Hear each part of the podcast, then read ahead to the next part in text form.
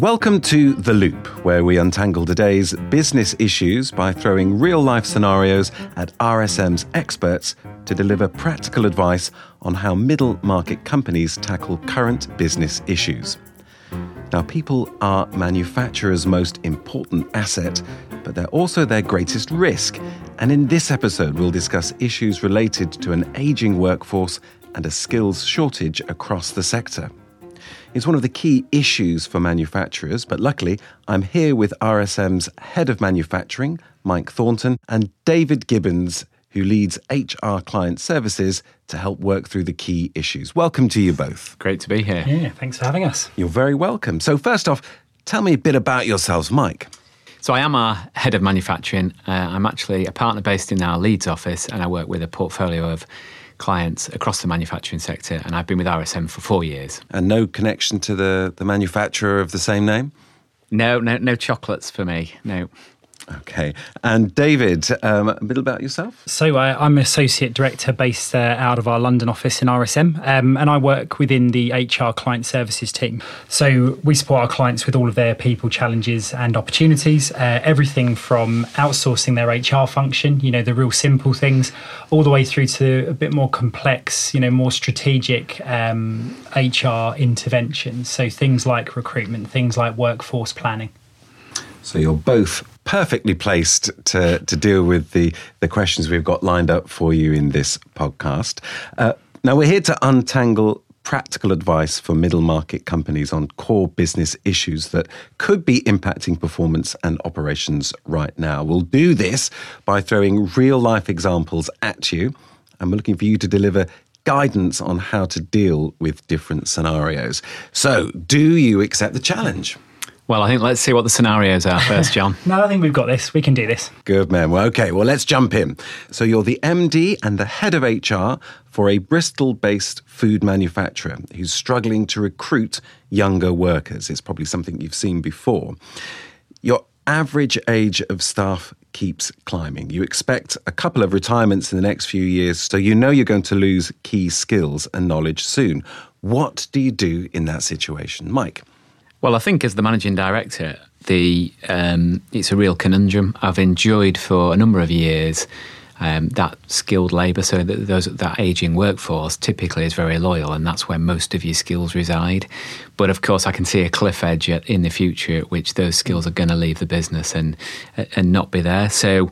Uh, the situation is not uncommon to what we see across our clients, which is that uh, the, average age of the workforce is is older, and the challenge then becomes: well, how do you get younger people into the business and, and attract new business in in an industry which doesn't have the best of perceptions from a do people want to work in the manufacturing sector? And that's where we see, uh, I see locally in, in, in Leeds, manufacturers doing work to collaborate together to try and address this, working with local further education um, providers to look at apprenticeships mm. and to try and improve the overall perception of, of, of industry. I think one of uh, sort of dark satanic mills is is is certainly left behind us now. And if you go to some of the advanced manufacturing businesses that we have across the country, it's a very different profession from uh, what it used to be back in those days. But so I think it's been a problem, has it, that, that people still, when they think of manufacturing, they think of uh, production lines, they think of uh, greasy machines and, and having to toil and work in that respect. Absolutely. And I think that perception also plays into issues such as diversity. When you look at the number of females who work in manufacturing, it's, low, it's obviously lower than the national average. So that perception is hugely important because in a in a in a world where there's a war for talent, manufacturers can't afford to only be attracting certain portions of the uh, of the national workforce. Well, exactly. So, what are manufacturers doing to overcome the perception? I'm very lucky to visit lots of manufacturing businesses up and down the country and to see lots of organisations who are supporting younger people getting into the sector. And take it from me, you know, when you, when you visit these businesses, they are not what they're not that old school perception. It's very different, and mm. it's it's really uplifting to see um, as I do uh, awards programs designed for apprentices. Uh, I see as many females coming through those programs as I do males, so it's not it's definitely not all all doom and gloom, and there's a lot for the sector to actually shout about. So back to the question, I think if I was the managing director, I'd want to be working closely with the HR director to really establish um, a plan for, for recruitment. And I think one of the things that would be on my mind, and, I, will let David come in in a moment, but one of the things that uh, would be on my mind would be how digital transformations going to affect my business and, and, and what the the skills that are leaving the business are probably not quite the skills that I'd be wanting to think about having in my business in five or ten yeah. years' time. So, yeah. David, the, the, the MD of the manufacturer has spoken. How, how are you, how is HR going to respond to that? Yeah, I, I mean, obviously, there is a need to look at new ways of finding talent. Um, but also retaining the talent that you've currently got. So there's sort of two parts to it. There's the people that are sort of nearing retirement and actually looking at whether or not you know retirement ages are going to be extended you know if people are going to be working longer. Um, and also just having a good idea about how many people you'll have in your organization you know in one year two years maybe even five years to then sort of build that profile about what you should be looking for now in terms of number of people that you require but also the skills that you're going to need in five years.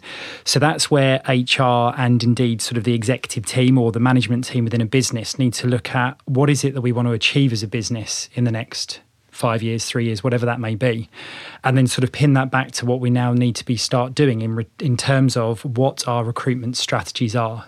So, what are some of the aspects of recruitment strategies that businesses might look at? So, should we be looking at our brand? Uh, should we be looking at what routes to market we have for our potential talent? You know, if we're looking for somebody who has specific skills, where do they go and find a job? You know, would they ever move to Bristol, for example? So, knowing what your strategy is as a business then gives you a very powerful narrative to go to the market looking for roles, looking for skills in order to address that skills gap.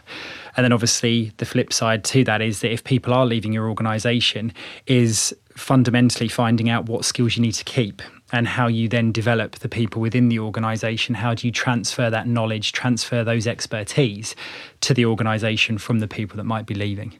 Now, we've touched on this a little already, but ultimately, does a lot of this come down to changing perceptions among that very workforce you're trying to attract to, to come and join our, our manufacturer, our food manufacturer in Bristol? Do they need to think differently about the whole sector, not even just where they might be going to work? Mike, what do you think? I think the um, the business leaders need to realise that the war for talent is is real. If we think about the the gig economy, you've got there something that offers huge flexibility to to workers, and I think the uh, the challenge has never been greater really to get the the right people in. I think certainly one practical thing I do think. Um, the the aging workforce and, and, bringing younger people in does uh, does help with is that the the youngest people in society are the ones who are most tech savvy, and therefore as we move forward with digital transformation, I think that's a great opportunity for manufacturers actually to bring in uh, young blood with uh, different ideas. And, and, yes, they might not have 30 years' experience of, of machining parts, but they bring new skills into a business that they've they, have very much grown up with. It's also understanding what the values and drivers of people coming into our workforce uh, would be. Um, you know, we're seeing more and more, um, both in sort of social media, in publications, that you know the younger workforce are looking more at corporate social responsibility. They're looking more at the value proposition of an organization. And that's really, really important because those people might not join you immediately, but they might be joining you in one or two years' time once they've qualified or once they've decided that actually they do want to work for your business in Bristol. So actually, it's turning it on its head to think about not just what we're recruiting now, but what perception we want the market to have so we can recruit sustainably over the next one, two, even five years. I'm interested in the potential impact of our old friend Brexit on all of this as well. Uh, when we talk about the, the, the, working population, how is that going to be impacted, especially for manufacturing, by the potential fallout from Brexit? Well, I think um, a hard Brexit would clearly be more profound. I have a client who uh, produced daffodils in Cornwall. They produced 32 million bunches. That's a lot of daffodils. which is a lot. Um, we, we, all, we all enjoy seeing them at the start of spring. They, that client uses about 700 migrant workers from Eastern Europe who come along, work every day for a period of seven weeks, and then, and then repatriate. Uh, back to Eastern Europe. And for businesses like that, it presents a, a real challenge. And a, and a hard Brexit particularly particularly so if if, if labour restrictions were extremely were extremely tight. Um, I think, therefore, the fact that we've been talking about a food manufacturer is particularly relevant because in those sectors there tends to be more access to, depending on what the activity is, tends to be more access to to migrant labour. Okay, now what do you think the future might hold if there are labour restrictions put in place? I think um, trying to um, trying to be positive and, and, avoid dampening down the scenario. I do hope that uh, I think labour restriction could create an environment where there's more investment. Our, one of our key issues is productivity, mm. and that's productivity is linked to investment in new technology uh, or plant and equipment. And whilst um, whilst currently, whilst Brexit looms over us, I don't think the conditions are right at all for for investment for many manufacturers. I, I, I do think there's a uh, moving forwards hopefully that will people will spend the money on investment. And we're saying in summary, manufacturers need to change perceptions and recruitment processes to attract key talent and create the right cultural environment for employees to develop in their career. So that's challenge one. Let's move on to challenge two. Now, you're the MD and head of HR for a Sunderland based car part manufacturer. We've, we've gone from Bristol to Sunderland, and you've accepted a flexible working request from one of your HR team who's going to start earlier and finish earlier and work one day a week from home. Now, their friend on the production line also gets wind of flexible working options and has put in a request. What do you do in that situation? David, you're our head of HR. I'm going to come to you first. Yeah, no, absolutely. So, and th- this is a typical uh, scenario. Uh, in the sense that you know from a flexible working perspective i think uh, all of our listeners will sort of see that flexible working is becoming more and more prevalent within something we should celebrate perhaps. no absolutely 100% and i think the manufacturing industry uh, in particular the that casts you know is sometimes a bit more complicated just because of the amount of hands-on work and the the labor that is needed on site but you know, from I suppose for this example, regardless of whichever department that the individuals might work in, you know, once we've sort of once an employee's got to that sort of 26 uh, week continuous employment, they have a statutory right to request uh, flexible working. But a lot of our organisations, a lot of our clients that we work with, um, that doesn't have to get to 26 weeks. Usually, a lot of our clients will accommodate requests for flexible working because ultimately we want to get into the place where people can do their role in the most effective way possible. But, Mike, how easy is it to introduce flexible working? If you're running a production line, here we have a, a car part manufacturer, uh, there's a production line there. Things need to be made and done in a regulated format. You can't do that from the living room at home. Uh, is it possible to be as flexible if you're a manufacturer? Well, I think at first glance, as a managing director, um, you would think, well, there's parts of my business where it's easy to adopt flexible working, and there's parts where it's more difficult. And then there's probably parts where you think, no way, I you know I couldn't adopt flexible working. I think as an MD, you might actually question, well, why are we so dependent on any, on any one person that we can't adopt flexible working? Um, if you think so, car production line is predominantly assembly based. The semi sort of semi skilled working not doesn't require. I'd like to think that you know, if a person was sick, the production line wouldn't stop. Certainly, as an MD, I never want to be in a position where you were so dependent on any individual person in any part of your business processes because that's just not good for mm. for resilience. And so, I think I would be um, when those requests came in, I'd like to think that um, David and I would have worked closely already on a strategy which meant we had sufficient resilience that we could seriously think about accommodating requests such as that because if if the workforce, if the shop floor workforce is let's say hundred people, that person won't be the only person who is interested in yeah. in working flexibly. What sort of flexible working examples have you seen in manufacturing businesses?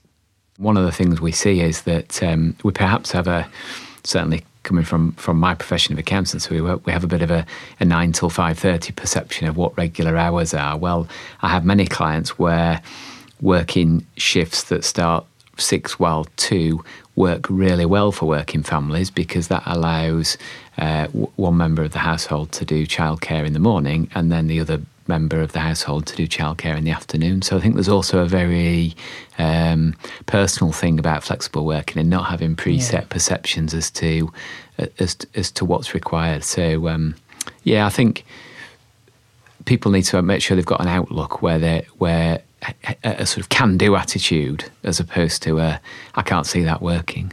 There's always going to be sort of qualms around flexible working and you know people maybe taking advantage of their flexible working arrangement. So the number of directors and managers who have said you know working from home essentially is taking a day off because if you're not in the office then you're not working. I heard that last week from you know one of my friends who whose director essentially will look at who is in the office on a given day. If that person isn't in then there would need to be a sort of compelling evidence as to why that person hasn't turned up in the office. Now, the argument. What does that do to morale? Well, exactly. And I suppose it's a balancing act because there's a level of trust that you need to have in your employees because otherwise, why did you hire them in the first place? Um, but then at the same time, employees, by demanding uh, flexible working conditions, the accountability rests with them in order to achieve their objectives that they have been set and indeed how they've uh, or what they've agreed to. So from the manager's side, there is an accountability to make sure that the objectives that they are setting their employees is well are smart, for example. But then also from the employee side is engagement's going to come if they can find a way of being able to perform their duties within their role and then using flexibility as a way of doing that as best as possible is it a case that we do need to look at this flexible working arrangement because we're not meeting those objectives? Or actually, is this creating a platform for you to be a lot more productive with your time and effort, um, which ultimately benefits the business? So it's it's a balancing act and it's probably a catalyst for those conversations that probably at the moment and I'm you know I'm probably generalizing this completely but the conversations around performance management and objectives and sort of the the stronger conversations around sort of objectives tend to not really be had in a sort of formal setting. You know people and it might be the UK we tend to avoid those difficult conversations with our employees. And as we become more sort of um, i suppose flexible as we become uh, more part of a, an economy that is you know the gig economy people are very reluctant to stick their neck out and make decisions or to say things because they're always worried about the implications with regards to HR. In the case of this particular scenario, though, we've got one uh, employee in the HR department who's taking that flexible working option, and another on the production line on the shop floor uh, who's requested it. Let's imagine that it's not that straightforward and that the circumstances on the shop floor don't lend themselves to that degree of flexibility. What do you do in that situation? I think um, you can, of course, be rigid about these things and say, no, you're going to have to stick to those hours on the on the production line. But going back to where we were in the first example, that's just narrowing the pool of people that you can either, as David said, mm. attract in the recruitment process or that you, you are going to retain. And, and when we go back to 60,000 feet, we shouldn't remember here, we should remember here what we're talking about is securing a workforce and, and having yeah. a workforce in place. So, so there's an, always an option to say no, but from my perspective, I think that would be the it's, it's, it's almost the least best option. Yeah, I think uh, at the very least it creates a, burning platform to have the conversations about that individual's role. So, you know, if somebody is, for example, on the manufacturing line, um, to make the same requests. So, if the manufacturing line doesn't start up until a certain time, but they want to be working, you know, two hours before that and leaving two hours before it closes, then that obviously throws up practicalities that are just going to be very difficult to accommodate. However, there is then that conversation about, well, your role at the moment relies on these objectives. So let's look at how you deliver those objectives. And that then promotes the conversation about how best they might be able to deliver other aspects of their role okay um, and that's where that sort of job sharing piece can come in you know and it might be looking at then why they need that flexible working arrangement as mike said there's all sorts of issues um, or you know things that people want to try and achieve with life outside of work. So it's having that conversation, which I think at the moment probably doesn't happen as often as it should. The key here is that you've just got to make sure that it's a it's a communication to all of the organization you know that it can't just be special treatment for one particular person but actually there should be the policies and procedures in place that underpin this sort of flexible working arrangement so to summarize some types of flexible working are more practical than others for the sector, but implementing and communicating a clear, flexible working strategy that links to your wider organisational strategy is crucial to creating an inclusive environment where staff know all of the options. Just before we wrap up, to get a couple of top tips from you both as well on what manufacturers need to do to secure new staff and to future proof their businesses. Just a small ask there. Um, what do you think, Mike? What would you say? Well, I think I'd like to. Uh, draw out a couple of practical thoughts from from the two examples that we've we've looked at. I think um, in terms of uh, the first area we talked about, I think helping improve the perception of manufacturing is something that everybody across the sector has a has a role to play um, in, and um, collaborating with local manufacturers and supporting the sector is really important. I think then for the second um, area that we've looked at around flexible working, I think David hit hit the nail on the head earlier when he talked about the importance of getting it right in recruitment. I'm a big believer in being honest with people, treating people like grown ups. And so I think between an employer and an employee, an employee should expect to be able to understand enough about an organisation and the approach to flexible working um, when they join. So I think to do that, what organisations need to do practically is that the managing director does need to work with the HR director or the HR team to ex- thoroughly explore across the business well, how would flexible working be accommodated and almost um, have a have a plan and a, an approach and a strategy for that. And I don't see why that's not something that you know, could be open book and, and, and shared quite widely, widely as to how that would be be dealt with. David? Yeah, I'm glad you went first. Um, so I suppose it would, it would touch on the point that you made earlier, Jon, around that people are manufacturers' biggest asset, but obviously they could also be their biggest challenge. If you're looking at what your organization needs to achieve, you're essentially setting yourself that, you know, that marker in the road working back to sort of say, well, if we're going to achieve our organizational objectives, what do we need in terms of people, in terms of skill in order to get there? What have we currently got in the organization? You know what skills uh, what skill strengths do we have? Where are our needs? What might we be able say to develop within the organization to achieve you know that's or address that skill shortage?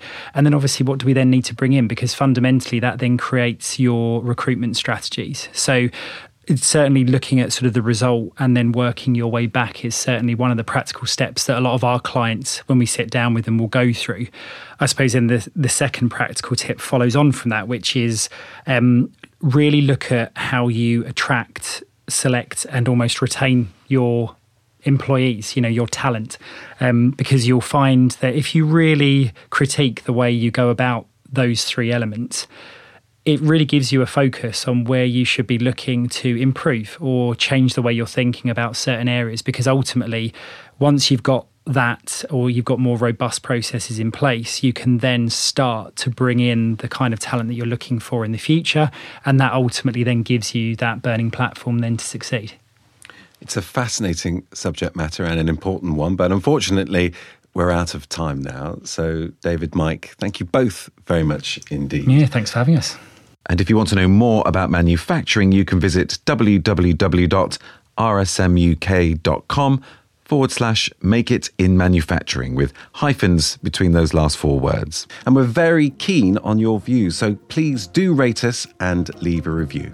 And to keep in the loop, please subscribe to The Loop and listen to our next podcast, where we'll untangle today's big business issues.